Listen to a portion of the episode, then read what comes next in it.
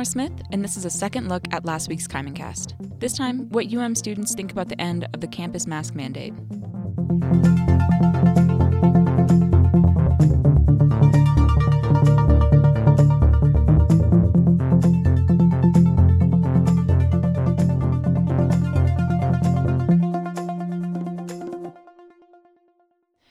University of Montana fully dropped its mask mandate last Thursday after announcing a phase out of the order a week earlier. That gave students and professors one week to make a decision mask or no mask. While it's too early to tell what effects this may have, the campus is divided. Um, Faith Edmister, and I'm a senior here at the university. It would be good, I think, because um, it's kind of a barrier in some of my classes, I think, but I understand that the cases are still kind of high. So, um, but I know that MSU did lift their mask mandate, and so they're kind of in the hot seat already. So. So my name is Emily Mikesell. I'm a sophomore and my major is biology and I have a minor in dance. I actually think it's a really bad idea because COVID is still really um, a problem and everyone's like, oh, the Omicron is not that bad, but I really don't believe that.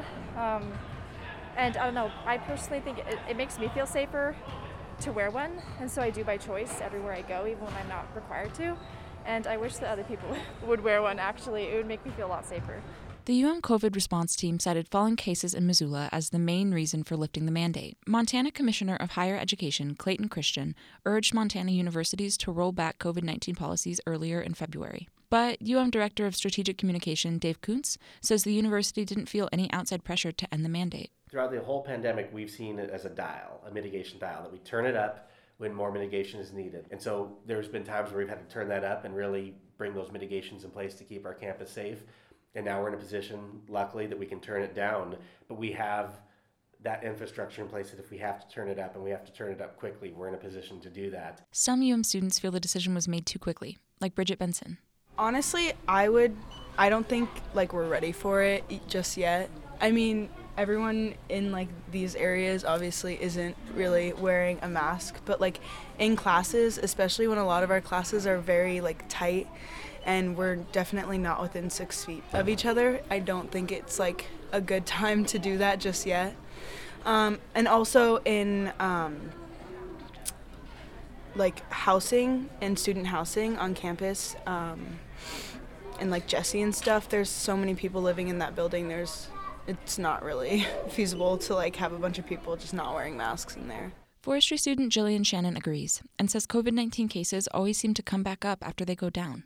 So until we can get like everything more under control, in my opinion, I think we should keep them just so it like stops the spread for people with like who are immunocompromised or even people who aren't and are just going to like go to work or go to home and then spread it to everyone there. I'm Rachel Neal. I'm a graduate student in the environmental journalism program. I think it would obviously have to be driven by the data in, in Missoula and how it's going. Um, I think it's. Rachel Neal says a couple years into the pandemic, removing the mandate shouldn't be off the table. Pandemic, um, but I also think we need considerations for the vulnerable people on campus and in our community. So I think as long as the decisions are made with everybody in mind, um, I would be open to it. Halfway through reporting this story, UM made the announcement ending the mandate. Ah, so there's no mask requirements next week? That came as a surprise to Alessandro Sambale, a 26 year old exchange student from Germany studying education. I'm not sure because it's so different to Germany. We have it like in every supermarket, obligated everywhere you enter something, and here it's like only a recommendation. So this is kind of weird, but now as it gets lower restrictions, it's even more.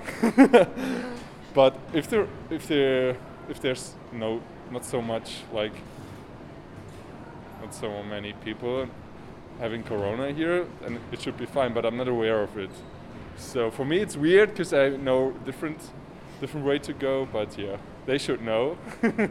Freshman Molly Murren says the end of the mandate will be a positive change for life in the dorms. I'm a little worried about it in the classrooms and stuff because none of my classrooms are really like socially distanced at all this semester. So kind of close to a lot of people.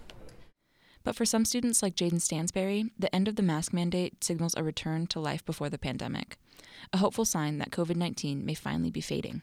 I mean, personally, it feels like things are going back to normal, which is nice. Um, I'm like a little concerned just for, you know, COVID's still around and it hasn't necessarily gone away, but it's kind of nice to feel like you're going back to normal.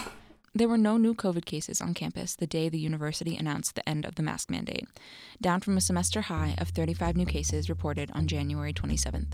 For your second look, I'm Elinor Smith. See you next week.